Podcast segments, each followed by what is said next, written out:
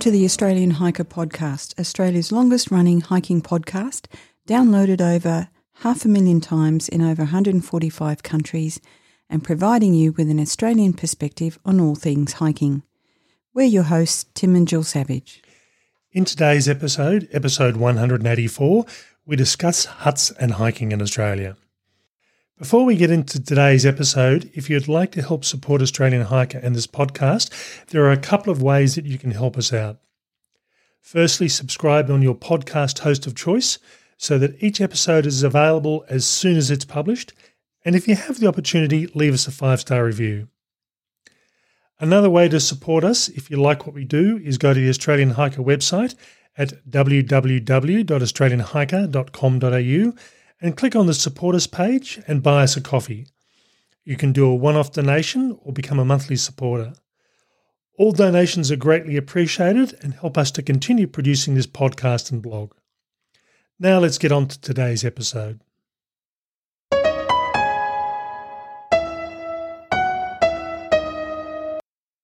Australia's alpine national parks consist of a series of eight national parks that run from the outskirts of Canberra in the north through New South Wales down into Victoria, not far from the outskirts of Melbourne in the south. Now, most of these parks are physically connected and form a continuous pathway uh, that the Australian Alps walking track runs through, highlighting the best of what these parks have on offer. If you've spent much time wandering this alpine region, then you will have come across one or more of the approximately 200 huts that dot the landscape and while the Australian Alps is home to this high concentration of huts, other states and territories also boast a range of these relics from the past. In addition to the older huts, there are now a range of newer, often ultra modern versions cropping up on some of our best known outdoor recreation areas. In this podcast episode, we look at the reason these huts came into existence, the function that they now serve, and importantly, the etiquette involved in using them. We hope you enjoy. Now, when we're talking about huts, I suppose the thing we need to think about here is these really are, for the want of a better term, small buildings. So if you think of a garden shed anywhere. I was going to say very small buildings. very small buildings, anywhere up to uh, a large homestead. But they've got a roof, they've got four walls, they've usually got windows, uh, and they've got doors on them. So basically, once you close yourself up for the night, you're inside an enclosed structure. This is opposed to shelters, which can often be two or three sided and aren't fully sealed in. And usually, you'll come across the huts in areas that have extreme weather conditions. Not always, but in most cases, that's the, the reason for the huts being there. Now, the oldest of the huts in the Australian Alpine region date back to the 1860s, uh, and there are a large number of them that were built by grazers and miners initially to provide accommodation and shelter for those hardy souls that worked the land or sought the wealth underneath it.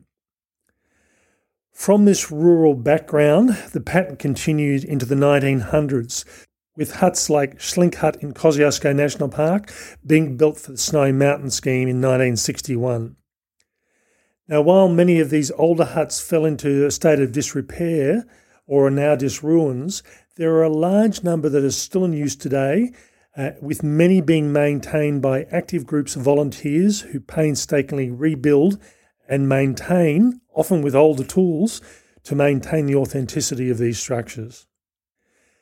These days, there are probably two main reasons that huts are constructed. The first is as an emergency shelter, uh, and these often tend to be located in, in, areas that have heavy recreational use and climates that are severe. That means that uh, rather than having people getting lost and being injured or even dying in, in extreme conditions, they've got somewhere to shelter in, providing they know where they are. The second reason probably is more of a, a, a, commercial one, and that's a tourism reason. With a lot of our more modern huts being generated, uh, particularly in Tasmania more so than other states, uh, as part of the government's uh, push towards generating tourism, uh, and also by private companies for upmarket glamping options. Now, the materials used to construct these huts vary greatly, with no two huts being exactly the same. And that applies even to the modern built huts. There's always tends to be some sort of unique feature or difference that each of them has. Now, the older huts typically consist of wood, stone, and tin in any number of combinations, where huts that are, are often newer tend to be made of high tech materials, architecturally designed, and occasionally putting the average home to shame. We've seen a few of those. now, the inside of these huts also vary from being very basic uh, and, and, the, and the occasional home to possum or other wildlife, uh, often retaining dirt flooring, while the newer glamping style huts come fully decorated, complete with comfy mattresses, hot showers, full kitchens. Uh, to cater for those that want the outdoor experience without necessarily roughing it. That's that's the glamping option. Yeah? That is, yeah. And over the years, I've seen just about every style and combination and construction of uh, and level of luxury of these huts. Uh, and as I said, some of these would put the average home to shame. Now we're now going to talk about hut culture. Many overseas countries have an active hut culture, uh, with many huts coming complete with wardens, meals, uh, snacks for sale, and even alcohol uh, much of the year. Uh, we've certainly experienced that as we travelled f- through Europe, um, and they ha- allow people to travel from hut to hut without any camping gear at all, uh, or to stay where the action is and walk out the door to take part in the activity of their choice. It's not so much the case, uh, if at all, in Australia. As a generalisation, many Australian huts often are uh, solitary objects sitting within the landscape, remote from civilization, and with the exception of the avid outdoor enthusiast, seeing only a relatively small number of visitors each year. Having said that, some huts will see thousands of people a year visit them, but they tend to be in the minority. There is a large range of hut types spread through the country, and while there is a large concentration in the Australian alpine area, every state and territory has them, at least to some degree. Now, Jill mentioned that yeah, the, the variability in in access that people have to huts. And if you think about the summit walk to Mount Kosciuszko, the, the estimate is that approximately 100,000 people a year summit Mount Kosciuszko, uh, and pretty much that's all by walking. Uh, and in most cases, but not all, you come across Seaman's Hut as being an option to get to the summit of Mount Kosciuszko. This hut is probably the most visited hut in all of Australia just by default because many people who will walk well, it's on the way, isn't it's, it? It's on the way. So, you know, it basically it's it's about three or four meters off the side of the actual trail. So, um, you know, it, it, it's it, you can't help but really stop in and have a look around it and they are in the process of building a toilet facility there. Um, I don't know whether that's been completed or not, or not, yet. It was due to be, but I think there's been delay. Um, and and this this hut again is designed more for an emergency hut, but it, what it does do is it allows people to stop in and see what's there. The other extreme here, is, as Jill mentioned, was huts that rarely get any visitation at all. Uh, and these ones, particularly if you're looking at some of the huts on the Australian Alps walking track, unless you are going into remote areas, uh, you are unlikely to come across a number of these sort of huts. Well, you've got to walk a long way to find one. Yeah, in some cases. So there are some. There are a lot, awful lot of huts that don't get much visitation at all. The first type of hut we're going to look at is the historic huts, and these really form the bulk of the older huts in Australia uh, and have been preserved and restored as historic landmarks. These huts are typically the older ones that started life as rural infrastructure or homesteads. And in many cases, there are often just ruins uh, with chimneys or foundations remaining and not much else. These old historic huts showcase our history and provide an insight into who we used to be. Uh, these days, they're regularly maintained by volunteer associations running a, a uh, an active maintenance schedule to keep them in good condition. And as a generalisation, these huts tend to be for short day use, somewhere to sit and have a cup of coffee or a cup of tea just out of the wind, uh, and for emergency use only. But the thing I like about visiting these huts is uh, reading about the stories. There's usually uh, some information available about uh, how they came to be and uh, you know who used them and what happened to those people. And I think you know that's the really sort of rich thing about these historic huts and the importance of them. The next type of hut is what we class as trail huts, and this is this is by no means an official name. It's just something we've classed them as. In in the absence of any other great name. Yeah. yeah. Now, most trails in warmer climates tend to have shelters rather than huts, as we mentioned. Uh, so, in this case here, these huts are designed to provide warmth and weatherproofing to get you out of the extreme conditions. As we mentioned, Tasmania is big on these huts uh, that have been constructed as part of the trail system. So, trails like the Three Capes Walk, which is relatively new, uh, the Overland Track, and others. Uh, and in most cases, the huts on the Overland Track will vary in age. Some of them are actually relatively new, some of them are, are older. Um, they're relatively basic in most cases. They have a very basic kitchen. Uh, they'll have a an outdoor toilet. Uh, they'll have uh, a, a, some sort of seating to sit and have your meal, uh, and then they'll have uh, sleeping bunks, for for want of a better term. And in a lot of cases, these bunks might be just uh, large flat pieces of timber where you might sleep eight people or ten people on a level. and in fact, the um, the the the one of the photos we use in the written version of this podcast is Waterfall Hut, which sleeps roughly about 24 people. Uh, now that's going to be a bit cramped. It's going to be a bit noisy, um, but you know if the conditions are really that bad, you can you can get that many people in there. So another type of hut is uh, the huts where you pay and stay. Occasionally, you come across huts or old uh, farmsteads uh, that are actually uh, are kind of like an Airbnb like Nil Desperandum, located in the Tidbinbilla Nature Reserve on the outskirts of Canberra. Um, this hut can be booked by an individual or group for a one off cost and is the only opportunity to stay in this reserves. Um, but huts like this are a rarity. Now, Jill did say this is like Air- Airbnb. In fact, this is actually on Airbnb. um, this is. Uh, I thought that was a joke. no, it's uh, it's it's. I mean, I think Airbnb is, is the easy easy option for uh, when you've got the odd house to try and rent. And in this case here, uh, this is a, a very good option to do that. This was an old homestead in this area. Um, and it, as, as Jill mentioned, it's the only option you have to stay within the Tidbinbilla Nature Reserve. Now, they are pretty specific here. They say no parties. Um, but and but you know if you want to go out with a group, you know even by yourself or with a group of friends, you know go out, have a fire, um, have a have a dinner uh, in an area that is pretty unique. Because in all honesty, you know, this is something that not many people do. Yeah. Um, so it's an opportunity to stay in the reserve uh, and actually have a, a good opportunity and a good experience that you wouldn't normally get. The ACT has another hut called the Ready Cut Cottage, which apparently uh, is not available just at the moment, but it's the same sort of situation.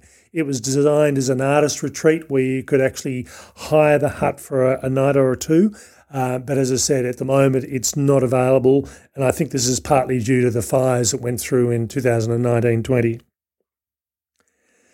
From here, we move on to what we class as modern luxury.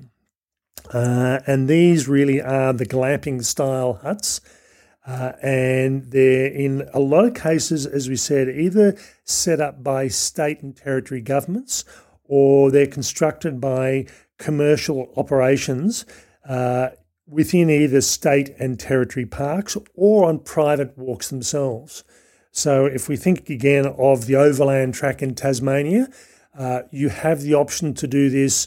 You pay your track fee, uh, you hike, uh, you either sleep in the public available huts or you stay in tents on the tent platforms or you stay on tents on the grassy areas. um, but you're staying with other people, and the huts are relatively basic. Whereas you've got the option to do the luxury uh, huts, and there are five of those. Uh, and these huts come with mattresses, warm showers, uh, cooked meals, uh, bottles of wine, and you're only carrying a day pack. You're not carrying um, full on set of gear like tent and everything else uh, between from from hut to hut. And you're on a guided tour, and you're with a group of people, um, and for all of that luxury, you absolutely pay for it. So, I mean, it's, I must admit, I mean, you know, this is an option through here that a lot of people don't like uh, because, you know, is it really, is it really hiking if, if you, you stay in a, in a, in a cabin a, and, have a cooked meal at the end of the day? You get a shower and a bottle of wine. Yeah. oh, but, you know, I don't know. I think I could handle that. but I think it's an opportunity. Not everyone has the capacity to have to carry a pack and not everyone wants the experience of roughing it when you're going camping. And I think anything that gets people out in the bush, even if it's a luxury accommodation each night, uh, is a valid option. I think the point is that the more people who can experience uh, what nature has to offer, uh, that that we have in Australia, uh, the more people who will be willing to um, conserve it and protect it. Now, Tasmania tend to be the the king of this style of camping. Uh, they have a lot of wilderness areas. They have a lot of uh, very uh, amazing camping areas, and they the state government in particular has uh, embraced this style of camping and allowed a lot of private companies to build these uh, private style huts within uh, national parks and World Heritage areas. Um, and it has caused a lot of controversy. Um, but again, it's the sort of thing that uh, there isn't just one style of camping, there isn't just one right way of doing things. And I think, while ever it's maintained, I think it's a good way of doing it. From a state government perspective, one of their newest trails is the Three Capes track, which we mentioned earlier. Uh, that track, including the huts that belong to it, cost around about $25 million to build. Uh, as a result, the uh, the adult fees to do this track are four hundred and ninety five dollars per person at the time of this podcast, um, and they you know it's really they're needing to recoup the amount of money they've put back mm. into it. You know, maybe not all of it, but at least to be able to maintain it and to generate income uh, for the state and for the park service. And they're pretty impressive um, architecturally and uh, in terms of quality. So, you know, I think. Um, you uh, you get what you pay for, I guess. I suppose. And yeah, it's not an overly long walk, and it's a good opportunity for people to that aren't quite ready to take the next step to get out in a tent and go remote, uh, to go on a um, you know, it's almost impossible to get lost. You follow the boardwalk in most cases, um, and you know, you it, it really is a, a an easy introduction into hiking and camping uh, albeit luxury camping or glamping. Well, yeah, well, it's kind of semi, isn't it? Because you've still got to take your own food. You're just not taking your own tent. I don't, I don't know. It's it's sort of a bit of a midway point, isn't it? It is. Now, from here, we go on to hut etiquette, and there's a couple of areas we'll look at here. The first one is probably the first thing I'd probably say here is more a generic comment with the exception of huts which are designated for sleeping as part of the trail. So, as we mentioned, the Three Capes track, the Overland track, many of the huts that we come across on trails in Australia are more of the older historic huts uh, and the not so older his, uh, historic huts that are designed for emergency use only. Now, if you go and look onto the national park websites, in most cases, where there are huts on trail, they will very clearly state that these huts are for emergency use only or for day use, not for staying in as a planned event. Um, having said that, every time that we've camped nearby huts, there has always been at least one or more people who have slept inside the huts, and they've done this as a planned activity. Uh, now, I'll own up here and saying I have slept inside a hut once, uh, and I've slept by the huts uh, twice. And, and, typically, they'll ask that you sleep a couple of hundred metres away, just so you limit the impact on the huts themselves. And that is the reason for that. I mean, the more people that sleep inside, the more wear and tear, the more damage that happens to these huts, and the more it costs to maintain, and the more it degrades a resource or degrades a historic artifact. Now, in relation to sleeping outside, uh, my reasons were were twofold. In, in, the first instance, I had a very big lightning and thunderstorm. Uh, I put my tent up against the hut, um, so it wasn't the biggest thing around. Uh, and wasn't a, a lightning rod, and I was getting very, very close to going inside because of the severity of the storm. Um, but you know, that's a, a real rarity. Normally, I would have camped further away from the hut than I did. Well, it's kind of an emergency. Yeah, yeah. Now the second second time I went through and did this, and this is when Jill and I last Christmas we were camping at Schlink Hut in Kosciuszko National Park, and we and everybody else in most cases that was sleeping outside had their tents very close to the hut itself. Now in this instance, it was more a function of how the hut was set up. That to sleep away from the hut would have put you into sleeping into natural bushland and that would have been causing damage to the bush rather than sleeping on the grassy areas outside of the hut, hut itself. So this was an instance where sleeping close to the hut uh, really was the only option. Uh, short of damaging the environment. Yeah, it was a really interesting one, wasn't it? And and you know, I think that's probably um, I, for that particular hut. I can't imagine that people would be um, tenting in numbers any distant away. I mean, there were, you know, one or two tents along the way that we saw that uh, people had uh, erected, but uh, really in and around the hut was pretty much the place to be. So, the whole concept of can you sleep in a hut or not, um, if it's in a national park or a state reserve, wherever you may be, and you know that you're going to be near there or visiting there, go onto the website beforehand, ring the park service if they don't state it, and find out whether you can actually do it. And uh, I do remember uh, over the last year, I visited one of the huts in our local area, and I was talking to uh, one of the rangers and said, "What is the situation? You know, what's you know, can you camp in there?" And again, very clearly stated that this was emergency use only. They would prefer people would camp around about 200 metres away um, even though there is a toilet nearby, so it's a bit of a walk at night time. But you know, it's designed uh, as an emergency uh, hut only, not as something you plan on doing. So the recommendation is when you're going into these areas and doing these walks, particularly the longer walks, that you take a tent with you. Uh, and if you deem there's a, there is an emergency for whatever reason, then you can sleep inside, but don't plan on doing that. I have actually seen websites that do promote the use of these huts for sleeping, but it's not recommended. And again, as I said, the park services request that you don't do it. Now, from a general etiquette point of view, if you are staying in a hut or a shelter that is designated sleeping space for the trail you happen to be on, there's a few things that you need to go through and consider. So this is the list of pet hates. I think is is that right, Tim? It is. It is. okay, so number one, number one, and uh, yes, this has happened to us. Uh, don't move other people's gear, please. it, it's a really weird thing. Um, so Tim and I were on the overland track. Uh, we had our gear uh, set up in a particular spot. It was neat. It was tidy uh, we went off for a, a, little walk and we came back and uh, our gear had been moved. It was in different spots and we had to gather it back up again. And I'm not quite sure why the person who moved it decided uh, to occupy the space that we were occupying because there were other spaces. Um, but it, it, it, it, it wasn't a good thing.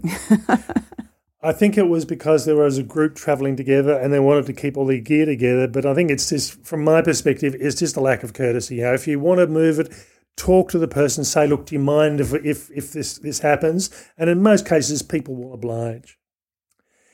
The next one is setting your gear up at the at uh, before it gets dark.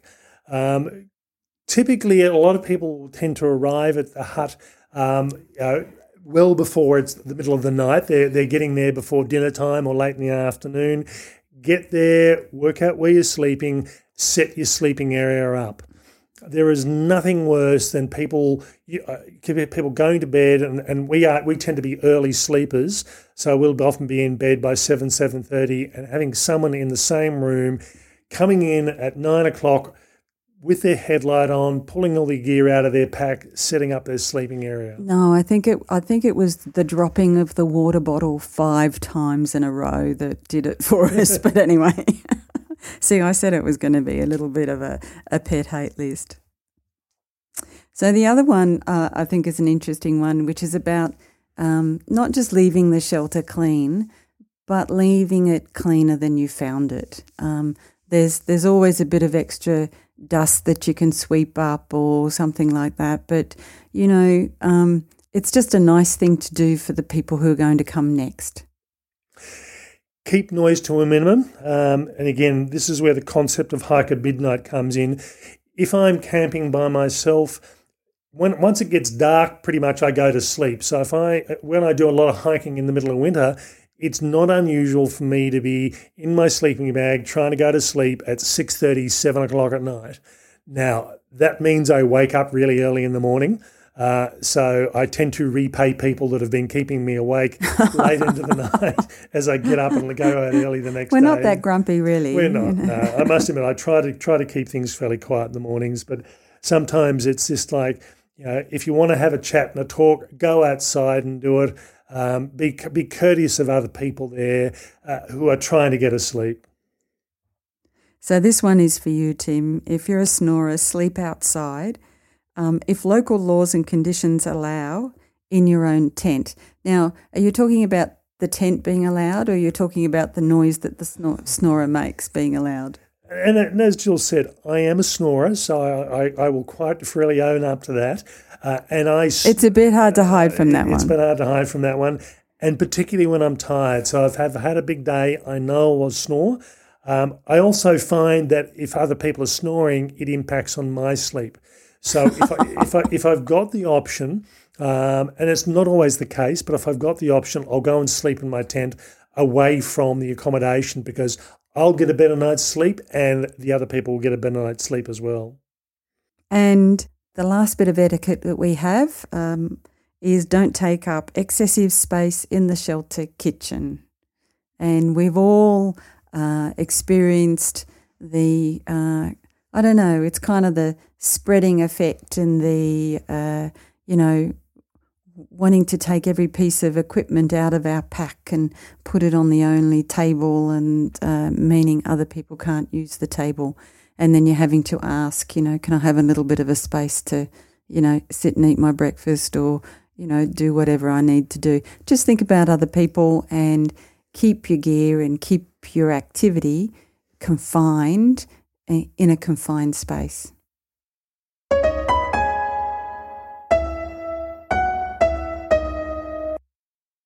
From a point of view of just finishing off this episode, we from an Australian perspective, we're never going to have the same relationship that other countries like Switzerland or New Zealand or the UK are going to have with their huts, or as the UK people call them, their bothies. Uh, uh, I don't mind that, I have to say.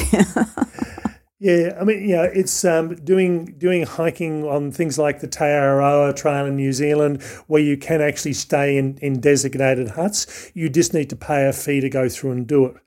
Um, from our perspective, our huts pretty much are emergency use only.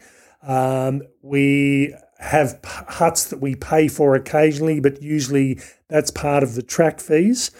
Um, and really, they're there from an Australian perspective for an emergency use and to provide a bit of um, historic background on what our past was. Well, unless it's a shelter, then you know you're quite if it's a designated shelter, then you're able to to sleeping it and use it. Yeah, yeah, but I think you know we we we regularly walk past huts on a lot of the hikes we do because of the part of Australia we're in. Yeah, that's right. Um, and we we have I've just lost track of the number of huts that we've actually visited over the last five to ten years. Um, but it, it's you know if they're not shelters, they're historic relics they're landmarks that if you know that you're getting to a certain point, you're on the right track, or you, you know that you expect to walk past a particular hut if you're going the right way. So they really do f- perform a, a number of functions. And I think what I've started to do is if I know I'm going to be going past a hut, I do a bit of pre reading to find out a bit of history about why the hut was there, when it was built, and, and where it had come from. So there was a hut that um, uh, I did uh, came came across a couple of years ago called Witz's Hut, which is um, part of the Australian Alps walking track uh, just near the Kiandra area, and it was actually built in the 1960s, but it was built from materials from a uh, what was remained of a uh, uh, a homestead from the 1880s, and they just use bits and pieces to to generate this this small hut, which has now been there for roughly around about 60 odd years. So you know that was interesting to see where it had come from and how it had come into existence. So I think next time you pass a hut by, try and look at it from a, a, a different perspective, and who knows, you may find themselves falling in love with them with a way that you've never considered before. Okay, that's all for this week's episode. We hope you've enjoyed. Bye for now. And bye from me.